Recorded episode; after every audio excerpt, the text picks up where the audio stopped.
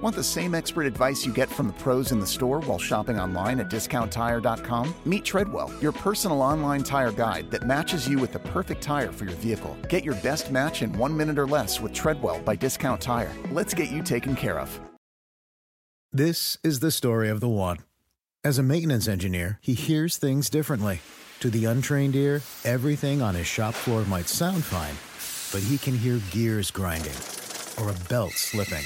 So he steps in to fix the problem at hand before it gets out of hand. And he knows Grainger's got the right product he needs to get the job done, which is music to his ears. Call, clickgrainger.com, or just stop by. Grainger, for the ones who get it done.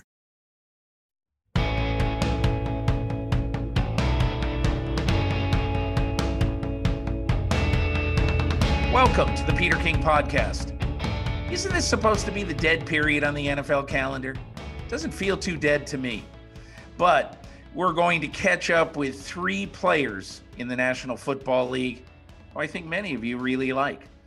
We're going to hear from Minnesota wide receiver Justin Jefferson, then Carolina running back Christian McCaffrey, trying to come back from a banged up year, and then Austin Ekeler of the Los Angeles Chargers. A player packed podcast this week, just so that you know. I recorded these during Super Bowl week. They oftentimes make players available. Uh, the cost of making players available is mentioning a product. So we mention the product and we get to have 15 minutes with Christian McCaffrey. I like the trade. Anyway, before we get into our player pod this week, I wanted to talk about two events that are sort of hanging over the NFL right now. One, JJ Watt. What will happen to JJ Watt?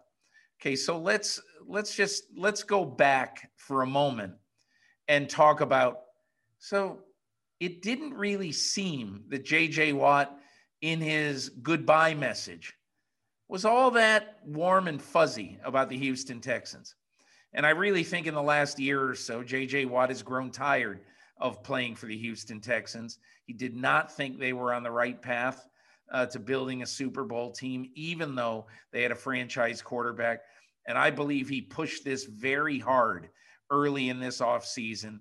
And uh, finally, the uh, owner of the Texans, Cal McNair, and his mom, Janice McNair, who's the widow of Bob McNair, the team founder, basically said to him last week, Okay, we're going to release you. Good luck. Thanks for everything. But it was just a weird kind of walking on eggshells release where you didn't hear much. Uh, this franchise will be in my blood till the day I die. No, I mean, and so that is probably going to take a little bit of smoothing over over the years. But let's get to the current business of JJ Watt. And the current business is where will he go? Where does he want to go? Where might he go? You know, one of the problems with Watt, I think, is that there aren't a lot of teams that might want him that have a lot of cap room. Indianapolis is one. Indianapolis has some significant cap room. Many of the teams that I think would really like to have JJ Watt are really in cap trouble, like the Green Bay Packers, like the Kansas City Chiefs. The Chiefs love veteran players. Um, and I think there are other teams that are very interested in him that I'm not sure he'd be interested in. Let's take, let's just look at two teams right now uh, that may have some interest in JJ Watt. Okay. One is the Green Bay Packers. Now, the interest might be more on Watt's part than on the Packers' part. They're not a team and haven't been a team over the years that uh, has taken you know, 30 ish, 30 something players. Watt will play at age 32 uh, in 2021. And the Packers really haven't done that. They did it with Charles Woodson, but it was a little bit of a different story. He was 30 years old. They knew that he had some really good years left. And one of his good years ended up being a Super Bowl winning year. Another one of his good years turned out to be a defensive player of the year year. So I think Watt is a little bit different. He's on the tail end, two years, maybe three, and who knows at what level. But I think the one thing about the Packers is that I think JJ Watt would tell his agent, look, I don't care how it, if they're interested at all, that's where I want to go. I really sense that uh, that's one of the places where I think he'd want to go. I think the Buffalo Bills would be interested. The Bills have cap room, and I do think they would be interested. But the other team I wanted to talk about is the Pittsburgh Steelers. And look, a friend of Watts told me last Friday when this deal all went down, you know, I'm not so sure about JJ going to Pittsburgh. He would feel in some ways, you know, like he was taking all the air out of his room. That's his brother's team. So I don't know. We'll see. The Tennessee Titans uh, general manager Jon Robinson said today, as I record this on Tuesday, February 16, the day before this podcast will drop, that they have had some contact with JJ Watt. And look, there is no secret that the that the uh, uh, that Tennessee is desperate for a pass rush. Paid big money last year uh, for Vic Beasley uh, and for Jadeveon Clowney, and got zero sacks and a lot of injuries and a release of Beasley out of those two guys. So I'm sure they will be interested. So those are some of the teams I think you should watch. Now, secondly, let's talk for a minute about Carson Wentz and what might be happening with the Philadelphia Eagles quarterback. So I said on Pro Football Talk this week, you know, everybody is saying, "Hey, what happened to Wentz? Why isn't Wentz get the Wentz deal getting done?" And you know, Mike Mike Florio and I talked about it at some length, and I said, "There's 30 days left before anything has to happen. You don't have to do this now. If you're Howie Roseman and you don't have a golden ticket offer, you know, like Detroit got from uh, the Rams." what's the hurry? Why trade him now? Wait until teams, you know, are looking at a deadline and then say, okay, uh, what's your best offer?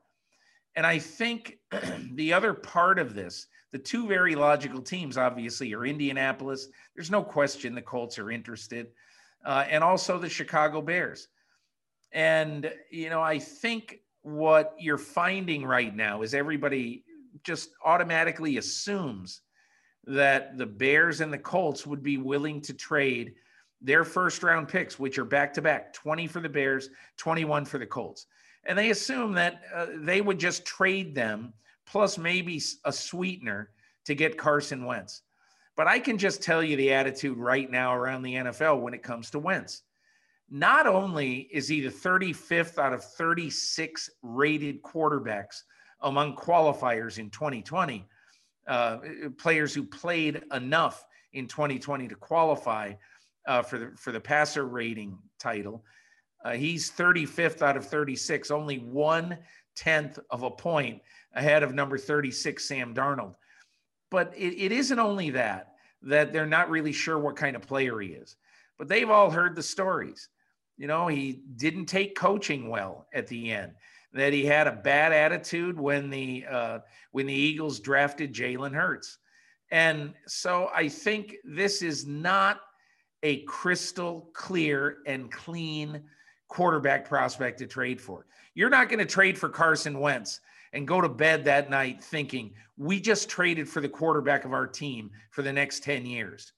In an ideal world, I could see that happening, but I think I think at the end of the day, what's going to happen sometime before the start of the league year, one month from right now, sometime in the, before the start of the league year, I believe that um, the Philadelphia Eagles will get either a first round pick or two twos uh, for Carson Wentz. Quite honestly, right now, I'd probably rather have the two twos because so many players are going to be drafted with so many questions uh, surrounding them high in the draft.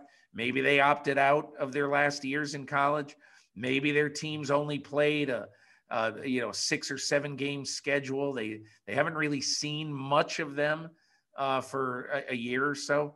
So to me, I'd almost rather have two twos. So uh, let's get to our conversations right now. We're going to start off with Justin Jefferson of the Minnesota Vikings, who had an incredible rookie year 1,400 yards receiving, um, and really made the trade uh, of Minnesota from Minnesota uh, to Buffalo when Minnesota traded Stefon Diggs and And Buffalo traded back a slew of draft choices, including this first round pick, which turned into Justin Jefferson. That really uh, turned out to be a great trade for both teams, including the Minnesota Vikings. So here is Justin Jefferson. So happy to be joined on the podcast by, uh, and he doesn't know this yet, but until about week 13 this year, he was going to be my offensive rookie of the year in the NFL. But he ended up finishing second on my ballot to uh, Justin Herbert, another Justin. Um, but Justin, I think your rookie year was absolutely sensational. It's been a long time since I've seen a rookie wide receiver just come into the NFL like you've played there for six years. So anyway, first of all, congratulations on your year. Thank you. Thank you. Thank you so much. Let's let's start and we'll get to your um, to the reason why you're here in a moment, but let's just start by just getting to the point of what a weird year 2020 was.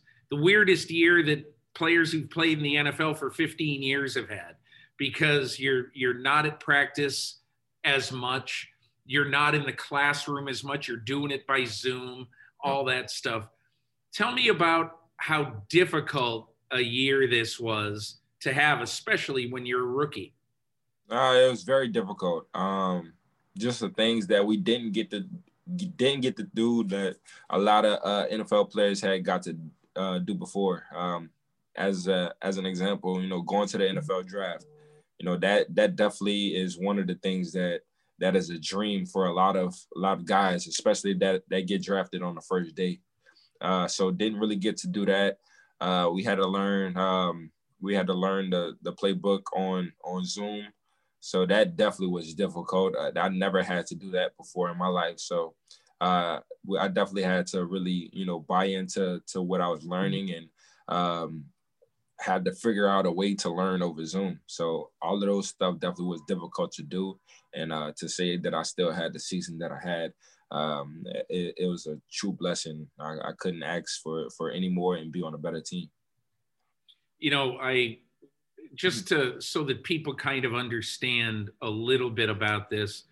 I thought one of the most interesting things that happened this year in the NFL was when the Cleveland Browns had to play a playoff game and their head coach was in his basement back in Cleveland. And the team is playing in Pittsburgh and he's watching on TV. And one of the people uh, who works for the team said, Yeah, it was really, it was obviously crazy, but it wasn't as bad as people thought. And I said, What do you mean? And he goes, Well, on Saturday, we get to Pittsburgh for the playoff game. We go to the hotel and usually in an average year, y'all go to the ballroom uh, and have your have your meeting. Maybe you have a team meal, you have a snack after your meeting, everything like that. But and you're seeing everybody. But in this particular year, Kevin Stefanski, the coach of the Browns, is sitting back home in his basement in Ohio, and he runs the Saturday night meeting from his basement. And but because everybody is doing the meeting on a Zoom, all Kevin Stefanski is, he's the same square that he always is for one of these meetings. So even though he's 130 miles away, you really don't notice that. That's yeah. the kind of stuff that you guys had to get used to this year. Yeah, definitely is. And um, it's kind of hard to, to bring that energy, bring that excitement, um, you know, when we doing stuff like that. You know, we would love to have, you know, the coach right there and we all together um, being being a, a, a, fundamental team. You know what I'm saying? Just just connecting as a team whole uh, before the game. But um, you know, a lot of stuff has changed. A lot of stuff has changed, and uh, I mean that's just something that that we have to get through. Um, you know, it's just a, a, a barrier in the way, and we just got to find a way to jump it. I want to get to two things in your rookie year.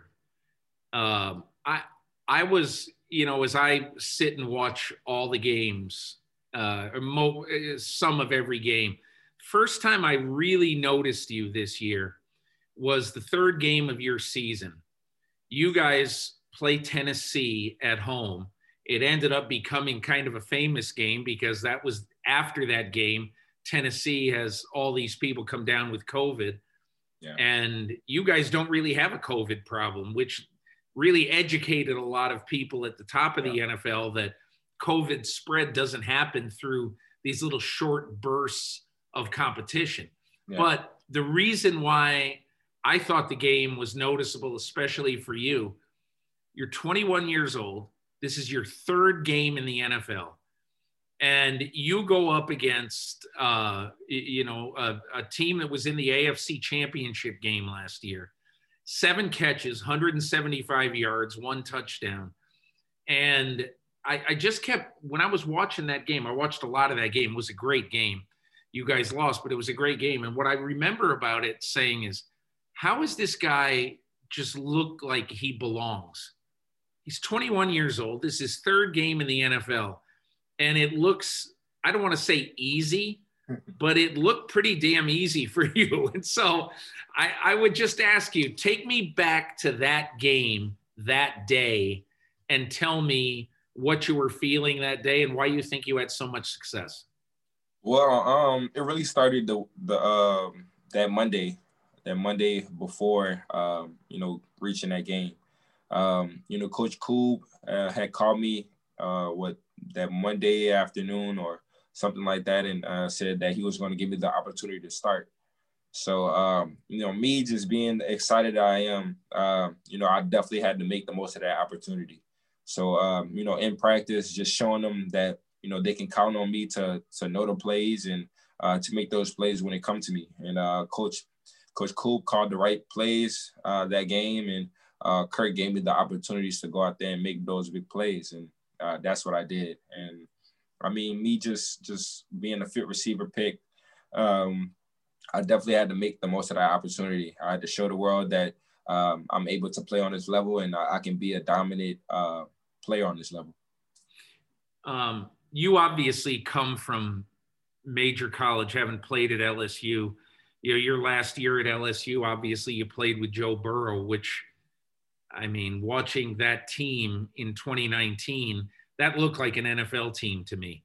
More than any offense that I ever remember watching in college football, that offense seemed to be an NFL offense.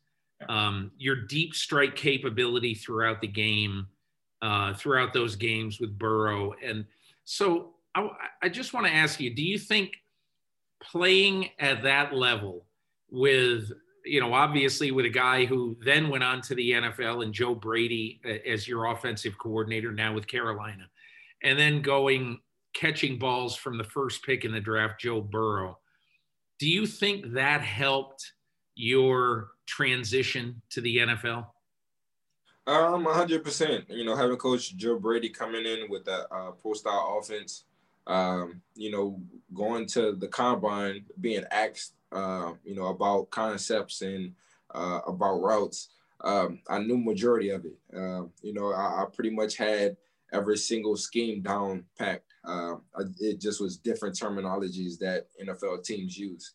So um, having a year head start than everybody else in, in the college level, um, it kind of it kind of played out perfectly. And uh, having Joe Burrow, um, you know, throw to me and uh, me getting 1,500 yards, um, you know, that was just the start of it. Uh, he helped he helped me reach uh, to the first round, um, and I'm, I'm, definitely grateful for him uh, to, to come to LSU and uh, bring the bring the skills that he had to LSU. People always wonder this, and they always ask questions like this, which I find totally fascinating.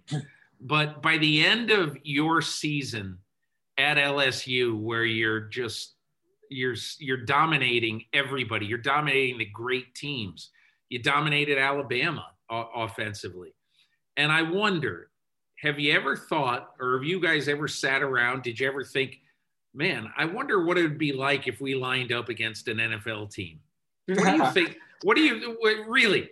I mean, with that LSU team, how would you have done playing in an NFL game? I feel like we would have did perfectly fine, to be honest. Um, if you really look at it, uh, we had Clyde in the backfield. Clyde is in a in a Super Bowl. Uh, you know, he he's doing his own thing. Uh, Joe Burrow, he got hurt, but um, you know, before he got hurt, he was up for rookie of the year. Um, had me, I'm up for rookie of the year now. Um, you got Ja'Marr Chase that's up for top top pick in the draft. Uh, I got Terrace that's going to also be a top pick in the draft. So there's a there's a lot of guys on our team that that went high in the draft and that is going high in the draft um, that would have been a, a, a, big part if we would have actually played an NFL team. I feel like we would have did a good job playing an NFL team. Though. Is there a reason why you think that so many receivers right now are so NFL ready uh, when they leave college football? Um, I mean, not a lot of not a lot of receivers at that, um, you know, do that. But you know, if they if a receiver come in and do that, I just feel like um, they know their determination. You know, they have they have that spark in their mind that that something in their lives that that puts them over the top, that that gives them that extra boost to go out there and just keep performing at a high level. And um, you know, me just being um, with the coaches, being with the players that I have have been with at LSU, um, they just really just got me perfectly ready for the NFL uh, with route running, with uh, being able to catch the ball, with uh, you know body control, uh, a lot of stuff that that I did at LSU um, that that you know led on to to being um, the player I am today in the NFL. Were you a big seven on seven on seven player in high school? Um, we didn't do a lot of seven on sevens. Uh, you know, I was I was very small in high school at that. Um, I was 170 in high school. wasn't wow. very wasn't very tall. Um, you know, wasn't very explosive. wasn't very fast. So um, when I got to LSU, that's when I I really equipped all of those abilities. You know, being able to uh, run fast, being able to catch the ball, running routes. So all of those things came later on in my career. Um, I, I, had to work hard for those things, um, and they they didn't come easily. But um, you know, as as the more determination that I put towards the game, um, you know, the more I wanted to prove people wrong. Um, you know, the better I got, the more understanding I got uh, of the game, and um, you know, me just being in the corner with all of these people to help me out, it, it just came to me easily. So here's my last football question. LSU has really gotten to um, have a great fraternity of receivers. And, you know, I notice it's it's almost like defensive players at Miami, you know, maybe 15, 20 years ago, Ray Lewis and all those guys. But yeah. but what I really think it is, is I think it has something to do with the way a guy like Jarvis Landry thinks. He's an LSU receiver, obviously, as you know. And Jarvis Landry, if he notices guys on his team are either slacking off in some ways or not doing it, he doesn't care who they are. He doesn't care what position they play. It, it doesn't matter to him. He is going to jump down their throat. And, you know, there is this kind of this worker ethos among LSU receivers, in my opinion, um, that that really is a great trait for this next level. In that you're so competitive uh, and you're you're really kind of feisty. I noticed that with you this year. You have no problem with with you know stomping around a little bit and telling everybody, "Hey, listen, this is this is big. We got to do this." What is it about is it LSU, do you think? And what you bring to the NFL from there? Um one, yeah, it could be from from LSU. Um, you know, all uh us just being from Louisiana, period. Uh, we we carry we carry that feistiness, that that fire in us. Um, you know, just us just being born and raised with it. Um, you know, we we always have that attitude and uh, you know that that eager to go out there and just just performing our best ability. But um, it also has to do with the love that we have for the game. Um, you know, I know Jarvis, I know Odell.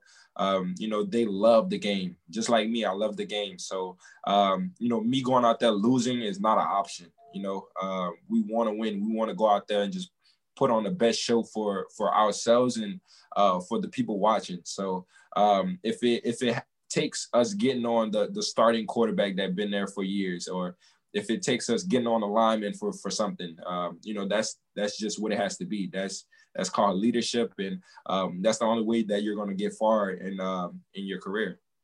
It's amazing that you're 21 years old, you know, and you're talking like that. It's kind of cool. so you come to us today um, uh, from from M&M's. You're representing M&M's, and I'm a little bit of a bit of an M&M aholic. um, as I think most people in the United States are. But I wanted to ask you, when you're a kid, so were you an M&M's guy as a kid? Were, were, you a were you a candy bar guy as a kid? Did you have a sweet tooth? What's your what's your introduction to M&M's? I, I, I liked M&M's. M&M's was one of my favorites. Um, I always remember buying M&M's or you know getting M&M's for Halloween and you know just killing them as soon as I, I, I see them. So um, you know uh, M&M has definitely been uh, been good with just working with them and, and just being a part of uh, what they have going on. You know, we, we're, we're trying to bring uh, excitement to the world, uh, connect people um, all around the world. So, um, you know, a lot of things have been happening over this past year um, that has been devastating. So we're just trying to put some smile on people's faces and, um, you know, just, just have a little fun with it. Uh, also, that we have a new store in Disney Springs too that a lot of people got to check out. It's fun, and, and, I think a lot of people will enjoy. So it. maybe people, you know, for for people who listen to this who might be going to the Super Bowl, they can uh, they can just take a little drive over from Tampa and go I to the new M&M store yeah, and become yeah. very happy immediately immediately as soon as they walk into the store they see all the m&ms they definitely they definitely will be happy immediately. Justin jefferson really appreciate you taking the time. Thanks to you thanks to m&ms for uh, making you available to us. And man i'll tell you you're going to have a fabulous career. It's really fun to watch you. Thank you. Appreciate you Dietz and Watson's been making meats and cheeses the right way since forever. What's that mean? It means never cutting corners, ever. It means cooking, not processing. It means our Virginia brand ham that's cooked to perfection, then twice baked to layer the flavors. It takes more time, but you can taste the difference. We come to work every day to do it the right way, even if it's the hard way. Because if it's not right for us, it's not right for you. Dietz and Watson, it's a family thing since 1939. One, two, three, four. Those are numbers. But you already knew that. If you want to know what number you're going to pay each month for your car, use Kelley Blue Book My Wallet on Auto Trader. They're really good at numbers. Auto Trader. It's hard not to add a side of hot, crispy hash browns to your favorite McDonald's breakfast. It's even harder not to eat said hash browns before you get home. Ba-da-ba-ba-ba. And now my conversation with the rehabbing and very determined Christian McCaffrey of the Carolina Panthers. Back in the podcast, happy to be joined by Christian McCaffrey, Carolina Panthers running back, obviously. And Christian, I know you're here representing Ascent Protein, and that's one of the reasons why I was really I was going to ask you a little bit about uh, one thing with Tom Brady and his long life in football. And he told me a couple of years ago when he was 26 years old and he would wake up in the morning uh, after a football game and even two or three days after, he'd feel so lousy. Um, and it wasn't all diet, but it was some diet and some of it was you know how he was taking care of himself already at that point. And he basically felt like i don't i i'm going to last as long as i can in this thing but am i going to be sore every day like this? I don't want to be sore every day. So tell me a little bit about i i know you were maniacal about your body the way brady is and tell me about your lessons that you've learned from things like protein, diet, uh, pliability, workouts, and all that? Yeah, I think when you uh, you know when you talk about high caliber athletes, you know it's one thing to talk about you know their their physicality, speed, strength, and all that, but um, you know, as you as you get older and older, and, and as you you know experience more football, uh, recovery I think ends up becoming the the most important factor. I think Tom's a great example of that. But that that's uh, it's also a reason why I, I uh, trust in a in a you know protein like Ascent, and and you know I think it's a company that I've been using for two years, and uh, I've just found results. You know, when I work out hard you know, and I take, uh, you know, their protein, I feel good the next day. I, I, don't feel like that a whole lot. And obviously, you know, you're going to get bumps and bruises here and there when it comes to football. But, um, you know, to your point, waking up and, and feeling like, you know, the, the things that you're putting in your body are, you know, it's positive fuel. Uh, that matters as well, you know. So just knowing that there's no artificial flavors, no artificial sugars, and you know all of its real ingredients, um, just gives me confidence that that you know I'm fueling my body with the right stuff. I once asked Brady, this is like three years ago. I said, "Don't you want to go out sometime and have like nine beers with your with your buddies?" And he goes, he said, "Peter, I've done that before, you know, and it's and it's fun, but this is a lot more fun."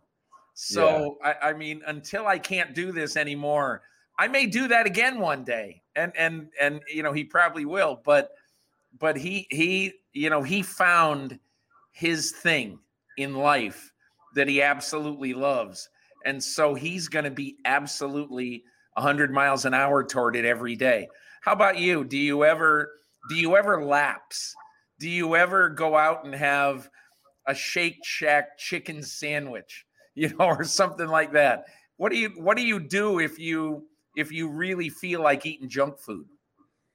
Yeah, absolutely, uh, absolutely. You know, I, I think uh, everyone does here and there. Um, you know, and I and I think you know, obviously, you know, you mentioned what Tom said. You know, Tom was probably referring to when he was my age, 24. So hopefully, I can start saying, "Oh, I've done that," because you know, I've, I've definitely you know relapsed, so to say, and uh, you know, I've had had my fair share. I mean, I'm, I'm a sucker for Doritos, you know, and I, I just love uh, you know, sometimes every once in a while, giving myself a day where I can, um, you know, eat whatever I want or, you know, have a drink here and there, whatever. But I think the biggest thing too is it's a reminder of, of how good you feel when you don't do that stuff. And so for me, you know, the more hits you take and, and, and the more you go through this league, it's so important to, to take every step of the way and, uh, and, take care of yourself because, you know, like you said, as fun as that stuff is, you have the rest of your life to do it, and and and uh, winning is is much more fun for sure. So, um, you know, I definitely resonate with that, and it's something that you know, as as my career continues, and having football taken away from me this year, and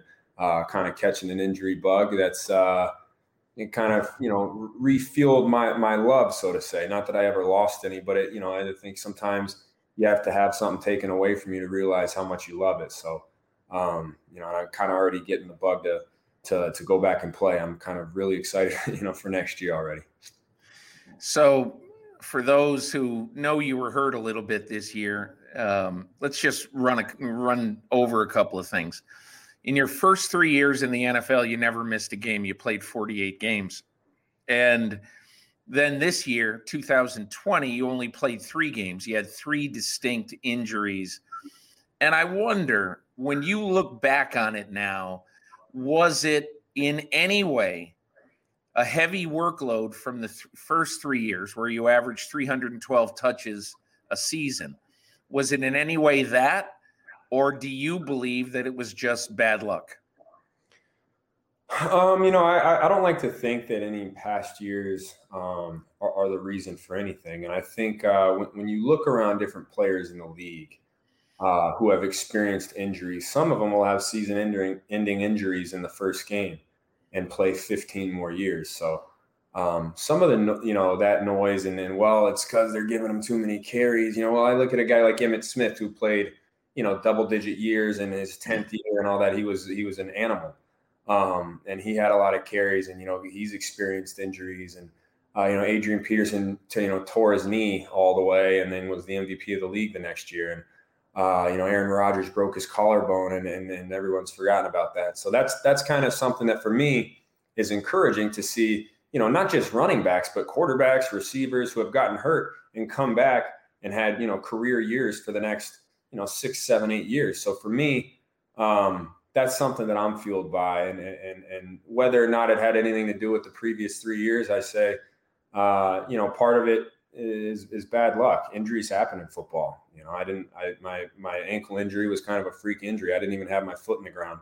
Um, you know, my shoulder, I fell on it just right to separate it. And so it's, it's, you know, part of that's the game. And, and I've played through injuries before. It's not like this is the first time I've been hurt. It's just the first time that I've been hurt to the point where I, you know, physically can't can't play. And uh, I think that's the frustrating part of this last year was, you know, your mind is in one place and you you know what you can do, but your you know your body wasn't responding to that, you know, due to the injuries. So, um, you know, it's it's something that I've learned from though, and and and looking into this off season, I think I have an amazing plan. I trust my plan, and um, you know, I'm excited for for this next year. What is your plan? Well, I mean, it's it's long. I, I mean, I'd bore you if I was, you know, talking about for like. 30. Give me the Cliff's Notes version of your plan. Cliff Notes. So, so I really, I just I, I treat it like a, a, few camps a year. You know, when I go into training, like a, like a fighting camp. Uh, you know, those guys for about ten weeks they lock in. Their whole life is training, and it's you know fueling your body with the right stuff. Obviously, that's why I think ascent matters so much to me. But um, you know, that's it's the correct fuel, the correct nutrition, the correct sleep, the correct hydration. There's no distractions uh, there's no vacations. You kind of get that out of the way, and then you lock in. You know, I'll go four weeks on, one week off, four weeks on, one week off. That'll get me to OTAs, which is April 19th, and uh, hopefully we have it in person this year.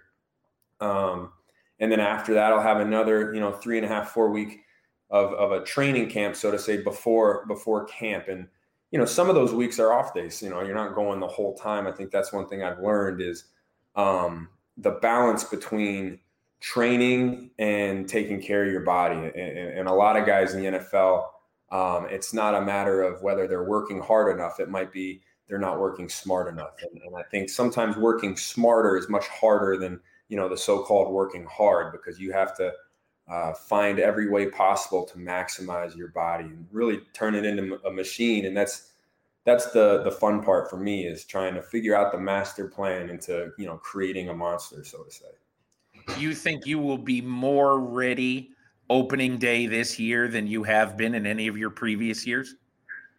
Yeah, absolutely. I, I 100% believe that. First impressions of Matt Rhule. Oh, I love Matt Rhule. I think when when you when you think about uh, you know a head coach, you, you, know one of the biggest traits you you hear is leadership, and uh, I think he has that to a T and and for me being able to observe from outside in and seeing uh, his way of coaching and to see the results um, it was exciting because you saw young guys who started out here and ended up here. And you saw you know veterans who truly bought into what he was saying and uh, and it paid off. And you know obviously our record wasn't what it was but i think that the first step in creating a successful program is getting guys to understand the standard and uh, you know, from day one, he never changed, and that's something that, as a player, you get excited about because, um, you know, obviously, you, you, you look at his resume and what he's done everywhere else too, and, and I know he would probably say none of that stuff matters, you know, now matters, but but it's true. You know, it holds it holds truth. Uh, he's tr- transformed programs, and I think partly it's you know I don't and I think he'd say the same thing. I don't think it it, it is his football knowledge because he's got plenty of that, but it's his ability to take guys and and and from A to B and make them their best self on the football field. Do you have your season tickets for Northern Colorado's football team? Absolutely. I'm tapped in. I'll tell you what, I've never been so excited for college football. so my dad's head coach there, my older brother, you know, who was really my idol growing up. Um, he's the receivers coach there. And, you know, he's a guy who, you know, my, my older brother Max played, you know, four, five, five years in the NFL and uh, you know for a lot of different teams bounced around but but i get all my advice from receiver position from him and my dad. So you know they they're they're out there coaching and my little brother dylan just committed so he'll be the quarterback. And uh, you know for for me as a, as a brother that's like all you can ask for is you know watching all of your family in one place. You know i'm so used to rooting for this team this team this team this yeah. team. You know having all of them in one spot I think the cool the coolest thing in my life was watching my dad coach my littlest brother Luke in the uh, in the state championship his senior year, and they went undefeated and won the state championship. And then you know, was, it was just kind of emotional because it's you know it's your family and and you want to see them all do well, and when they're on the same team, it's uh, and there's a lot of emotion that goes into it. I can promise you, it's not going to be you know all sunshine and rainbows in that huddle, but I think that's the beauty of it. I, you know, I'm I'm really excited. You got to hope your bye week uh, kind of falls on a Northern Colorado home game, so you get up to Greeley and you watch your brother play quarterback and your dad and your brother coach, and it'd be kind of a cool weekend for you. Oh, absolutely, yeah. I'm gonna I'm gonna try to get up there as much as possible. So uh, I, I, definitely can't wait. You know, I, am gonna go back to Colorado over a couple weeks and train, and uh, you know, maybe try to train there if they let me. We'll see what my dad. Does. I think your father is going to be a good coach, and I remember him well from when he was a player. He was very serious, very serious, but nobody played harder than he did. Nobody. He got every ounce out of what he had. And I, I, I would assume that's the way he's going to coach his team. Yeah, absolutely. I think uh, you know. I think you just described him very well. Um, you know, he puts everything into what he does, and that's you know part of the reason why uh, you know being his son, and I speak for all my brothers, was so easy because you know you look at look at his commitment to anything he does, and it's um, you know it's unmatched, and and and I think it's the same with my mom, and uh, that's uh, that's something to look up to as a kid. And, and and I think you're right. You know, I look back and watch highlights of him playing, and and and you know, there wasn't a play he took off. And yeah, favorite thing to do is watch him block um, because you know you, you know a lot of receivers can catch and run good routes and do stuff with the ball in their hands, but watching him block and just put people put people down uh, was was something that as a running back I like, but also just to show that how much pride he took in every single play. So I really, when I watch you play, I really I'm not saying I see him. He's a he's a tall, long guy, you know, and and obviously you guys play different positions, but your will is the same. you know, as your dad. It really is. And he was I mean, he just he just would not be denied. You know, reminds yeah. me of all these guys who say, "Ah, they're going to have to kick me out of the game one day." That's the way your father was. And so the way you play and the way you prepare does not surprise me at all. But anyway, Christian, really appreciate you taking the time and being on the podcast. Thank you. Yeah, thank you, Peter. I appreciate it, man. Dietz and Watson's been making meats and cheeses the right way since forever. What's that mean? It means never cutting corners, ever. It means cooking, not processing. It means our Virginia brand ham that's cooked to perfection, then twice baked to layer the flavors. It takes more time, but you can taste the difference. We come to work every day to do it the right way, even if it's the hard way. Because if it's not right for us, it's not right for you. Dietz and Watson, it's a family thing since 1939. Reese's peanut butter cups are the greatest, but let me play devil's advocate here. Let's see. So, no, that's a good thing. Uh, that's definitely not a problem. Uh, Reese's, you did it. You stumped this charming devil. Walmart Plus members save on meeting up with friends. Save on having them over for dinner with free delivery with no hidden fees or markups. That's groceries plus napkins plus that vegetable chopper to make things a bit easier. Plus, members save on gas to go meet them in their neck of the woods. Plus, when you're ready for the ultimate sign of friendship, start a show together with your included Paramount Plus subscription. Walmart Plus members save on this plus so much more. Start a 30-day free trial at walmartplus.com. Paramount Plus essential plan only. Separate registration required. See Walmart Plus terms and conditions. And now let's hear from Austin Ekeler, the opinionated, fun, talkative running back of the Los Angeles Chargers. Austin, I think one of the things that I have gotten into reporting in the last three or four years is more and more teams and more and more players are believing now in the science of sleep uh, when it comes to performance. So obviously, you're representing Sleep Number, and I'd just like to hear your thoughts on how your attitude towards sleep has evolved as you've gotten going in your career, and how is it different than when you were, say, a college kid? Right. Uh, yeah, there's quite the difference between that. But yes, I am partnered with Sleep Number today because I do love my Sleep Number bed. Um, and so I'm glad to be representing them today. But my sleep from college to now, um, back in college, I didn't really worry about a routine. It was just kind of, you know, just just sleep when you can, when you have time, um, just because of class and football basically consumed my entire life. But now, uh, after being in the NFL and you know getting a routine and learning how to become a pro, um, the just the pack the impact of sleep on your just day um, has shown me that it, it, can make or break if you having a good day or a bad day. Um, and I say that because I'm a big advocate of, of health and working out. And so when you're uh, when you're working out your body breaks down, you're tired, you're stressed, all these things uh, that the NFL uh, presents you, uh, you need time to just rest. And so when you get a good night's sleep, you can wake up, you feel energized, and you know, with sleep number, it's they have a smart bed, so it adjusts to your body. So I do get amazing sleep, and you can track your sleep with scores. Um, actually, one of the coolest features I thought with the sleep number was it tells you your heart rate. Um, and like if you're having a dream, you can like see like a spike in your heart rate and stuff like that. So it's pretty cool. But um, no, my sleep has become more routine and more just actually part of my recovery, uh, more so than it used to be like food. Like back in college, it was like, oh, just eat food and your sleep, yeah, whatever. It's not really talked about as a recovery.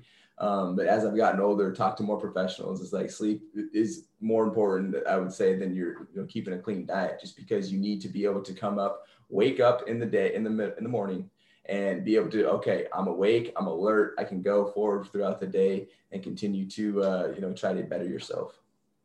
Do you truly feel the difference in your performance from one day to the next if one night for whatever reason you might only get five hours of sleep let's say? Right and i would say it's more prevalent during the week during practice because i make sure i always get a good night's sleep before the game. Um, if you don't get the best night of sleep before practice and I have to wake up, you know, at 6 a.m. to go do workouts in the morning, I will be a zombie. I'll just be dragging, like just coming in to do my workout. I need my guys to hype me up a little bit. When I, when I get a good right night's rest, I feel like I'm that energy guy and I'm bringing up everybody. And that's the majority of the time. Um, and just, I'm really excited to go work out. Uh, but yeah, you definitely can tell the difference between, you know, a good night's sleep and, uh, and not. You did a really cool thing uh, partnering with Sleep Number um, in giving beds to healthcare workers this year. Can you tell me about that? Yeah, absolutely. Um, so obviously there's a pandemic going on and healthcare workers have been overworked and just overloaded with a lot of different responsibilities. And, you know, the NFL and the Chargers are sending healthcare workers to the Super Bowl and providing the 360 smart beds as well. Um, and I mentioned I love my my sleep numbers, so I know they're going to love theirs as well, and it's much deserved. And you know, it's not just football players that are grinding; it's you know, it's America, and especially healthcare workers during this time. And so, for them to get a good night's rest and be uh, alert and ready to go every single day is going to be is going to be huge for them. I know they're going to enjoy it. How different was the 2020 season for you in basically being isolated, learning how to learn? In Zoom calls. I mean, basically, you must feel like every high school kid in the United States, you know, the vast majority of them now, and even all, all students, you know, the vast majority of them are learning on Zoom. How was yeah. it for you? Uh, I'm just gonna come out and say I'm not I'm not a Zoom learner. I I have a hard time sitting there on Zoom and trying to actually like learn for hours. Like, because our meetings aren't just like a 20 minute meeting. It's like, all right, we got an hour here, we got 30 minutes here. Like, it's just like extensive time sitting there. And so, like to keep your alert um, and just keep just retaining everything and not just like uh, trying to fall off. Um, I, I, hated it. And so, as, as many in person meetings, social distance as we could, uh, I was trying to do it, but uh, definitely had to learn how to adjust. Um, so uh, I understand what the what the kids and teachers are going through when uh, they're going through Zooms, and I, I know it's not ideal for everyone. So hopefully, uh, we can start turning it around in a couple of years. How much mental energy did you have to use in 2020 that in a normal year you wouldn't have had to use? Yeah, I, I would say, I would say it was a, more energy, but it was just different, right? So you had to adjust. Um, just because we weren't going, your routine was different every day. It's because, okay, someone had COVID today. Now we shut down the entire building to clean it. So what you thought you were going to do, now you're doing this. And it was just little stuff like that that continued to pop up. Um, and then we had social justice going on too. And so there was all these different, like, there was all these different things that were just happening at the same time. And so it was kind of like the normal um, to have unexpected things kind of pop up. And so we were just basically it taught us just to hey okay continue to push forward. We know why we're here. We're trying to play football. We're going to do that to our best ability. If things pop up we'll adjust we'll deal with them and then we'll get back to you know our job. I want to ask you two things about 2020 and then one going forward. I thought one of the strangest things that happened all season in pro football was that at the start of the second game of your season Justin Herbert trotted out and got into the huddle. And I asked him at one point, like later in the year, how weird was that? You know, you you don't plan to play the whole week or whatever. It's not like the quarterback got hurt uh, suddenly and you have to run out there. It's this weird, bizarre injury before the game. And now you go out and he goes, and I forget who it was. It might have been Hunter Henry. Looked at him and said, What are you doing here, dude? you know, because it would. So tell me about that moment when Justin Herbert walked onto the field to play for the Los Angeles Chargers. That is, that is something Hunter would say for sure. but um, yeah, it was bizarre because um, I was on the sideline and the team doctor was like looking at Tyrod and he was kind of giving like the, you know, the he's out signal. And I was like, what the heck? And then so you know, we get the ball first, and so we start jogging out in the field, and here comes Herbert, and we're just I'm just like, what what? Like everyone in the huddle's like looking around, like what's what happened? Like no one knew had no one had any idea until after the game, like what happened. And so we're just like, what's going on? And then Tyrod just, you know, just kept quiet just so we didn't have any distractions. And then, you know, Justin went out there and we're like, all right, well, I guess we're rolling with the young guy we'll see what he's got. Um, kind of just rolling the dice, but uh, ended up he ended up having a solid game um, for his first game ever. I would say, and not preparing to actually play the game. Yeah. Um, yeah, and then is that is that actually is that actually true that most of you guys didn't know exactly what happened until after the game? We had no idea. We had no idea. Um, even even then, was, I think it was probably even a couple weeks before it actually like um, like came out in the like well not came out but like for Tyrod to even talk about it obviously it was a sensitive top topic but um yeah it was just bizarre. I've never heard of you know that incident incident. Yeah for those who don't know we're probably assuming that everybody knows that uh, Tyrod Taylor was getting a painkiller before the game which is not uncommon and uh, the needle uh, accidentally punctured his lung and so right. he couldn't he couldn't play and uh, and he couldn't play for a little while. And by the time he could play again, Justin Herbert was like a national sensation, and he was he was like you know candidate for rookie of the year, and I'm sure he's going to win rookie of the year. But mm. but I mean, it was just it was just one of the odd things, and I really wondered, you know, how much you guys knew, and I guess you really didn't know. We had no idea. We were like, why is Justin Herbert in the game? Yeah, and we didn't know until after the game. It's like, oh wow, and then he basically forced his way in there and then broke all the records. yeah. So, you know, you know this because you basically made your mark as a rookie um, from a guy who was the longest of long shots, and you just kept forcing yourself into the lineup, basically.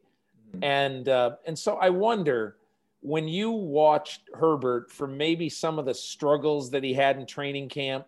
You know, I thought Hard Knocks did a really good job of kind of painting some of the struggles that he had with Pep Hamilton, the quarterback coach, and and you know with with with everybody, Shane Steichen, the offensive mm. coordinator.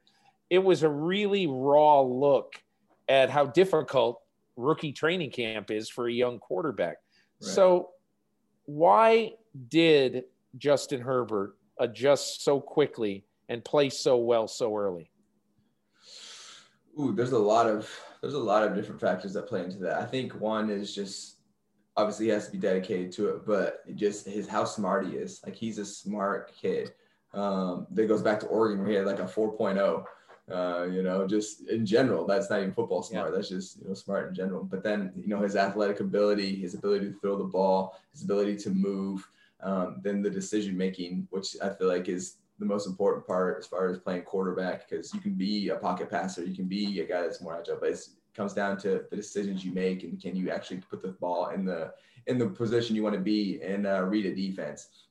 And so I think that's where he excelled is is just understanding how football works. Um, he just grew so quickly um, as far as being able to run the offense. You know, I know you know early on our coordinators um, and Pep tried to make it easier on him, just giving him more simple calls. Um, but he picked it up easily, and then we were able to actually just run our entire offense uh, by the end of the year. And you know, see, I was obviously injured with my hamstring last year for seven weeks, but it, when I came, when I first got there, he was like, okay, this guy's a rookie. But when I came back, it was like, all right, Herbert, I see. Like he's got some confidence, got a little pep in his step. You know, he's out there, you know, barking around and just like, okay, this kid, you know, he's he's he's getting comfortable. So I like that because now he can just focus on his game and he's not nervous anymore. He's just out there playing ball. Have you met or chatted with your new coach yet, Brandon Staley? Yeah, Coach Staley called me actually. Uh, it was it was kind of unexpected. Well, it was definitely unexpected. I had a random number call me and I answered him just like who the heck. And he's like, "Hey, it's Coach Staley." You know, I was like, "Yeah, what's up, Coach?" Uh, it was like two days after he got hired, and so that was that was big. I really appreciate him uh, reaching out and just he kind of was just giving me just, "Hey, this is who I am. This is what I'm about." We didn't really talk about football, and so I, I love that just that relationship, trying to make that connection because um, I just think you can just you can care more and want to play for a guy if he shows you who he is and his passion, um, not just on football, but just in life.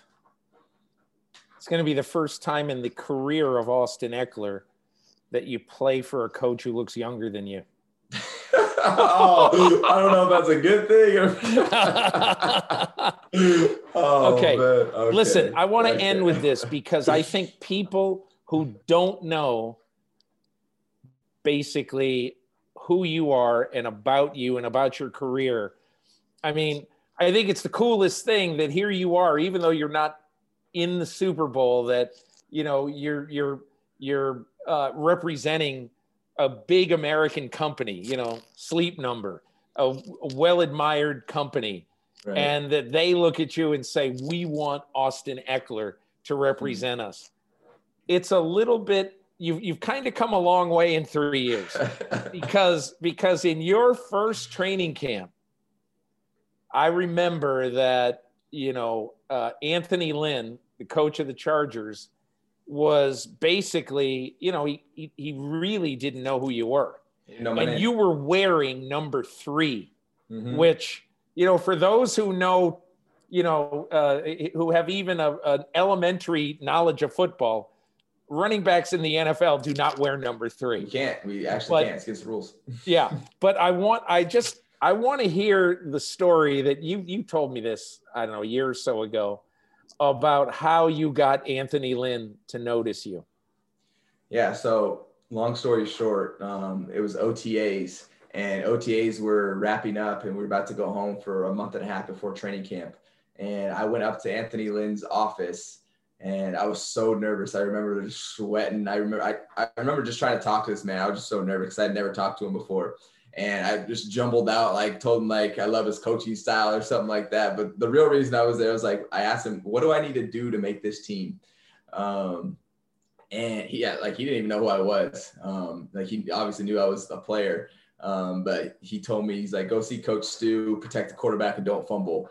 Um, and so basically, I got more out of that. Coach question. Stewart's the special teams coach. Yeah, Coach Stewart. Yeah. yeah, my special teams coach.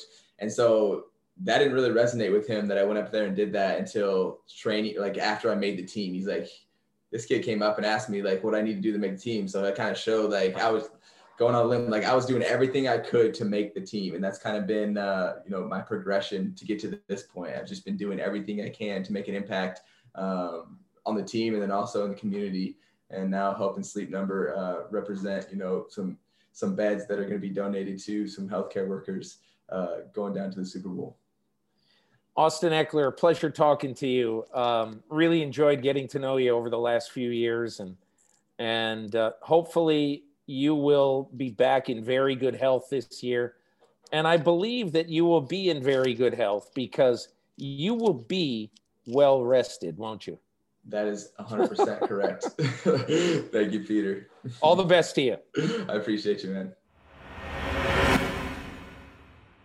My thanks to Justin Jefferson, Christian McCaffrey, and Austin Ekeler for their time and their thoughts. Hope you got caught up about uh, with a little bit of what's going on in their worlds.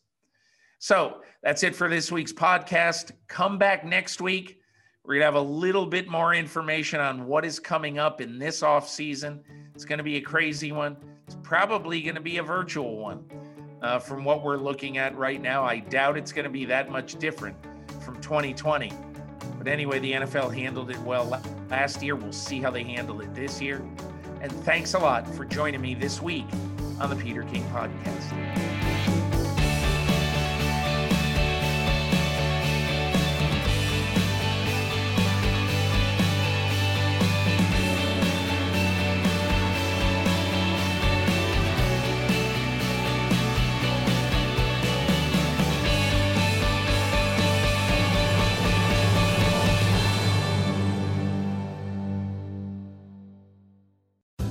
Reese's peanut butter cups are the greatest, but let me play devil's advocate here. Let's see. So, no, that's a good thing. Uh, that's definitely not a problem. Uh, Reese's, you did it. You stumped this charming devil. Walmart Plus members save on meeting up with friends. Save on having them over for dinner with free delivery with no hidden fees or markups. That's groceries plus napkins plus that vegetable chopper to make things a bit easier. Plus, members save on gas to go meet them in their neck of the woods. Plus, when you're ready for the ultimate sign of friendship, start a show together with your included Paramount Plus subscription. Walmart Plus members save on this plus so much more. Start a 30-day free trial at walmartplus.com. Paramount Plus Essential Plan only. Separate registration required. See Walmart Plus terms and conditions.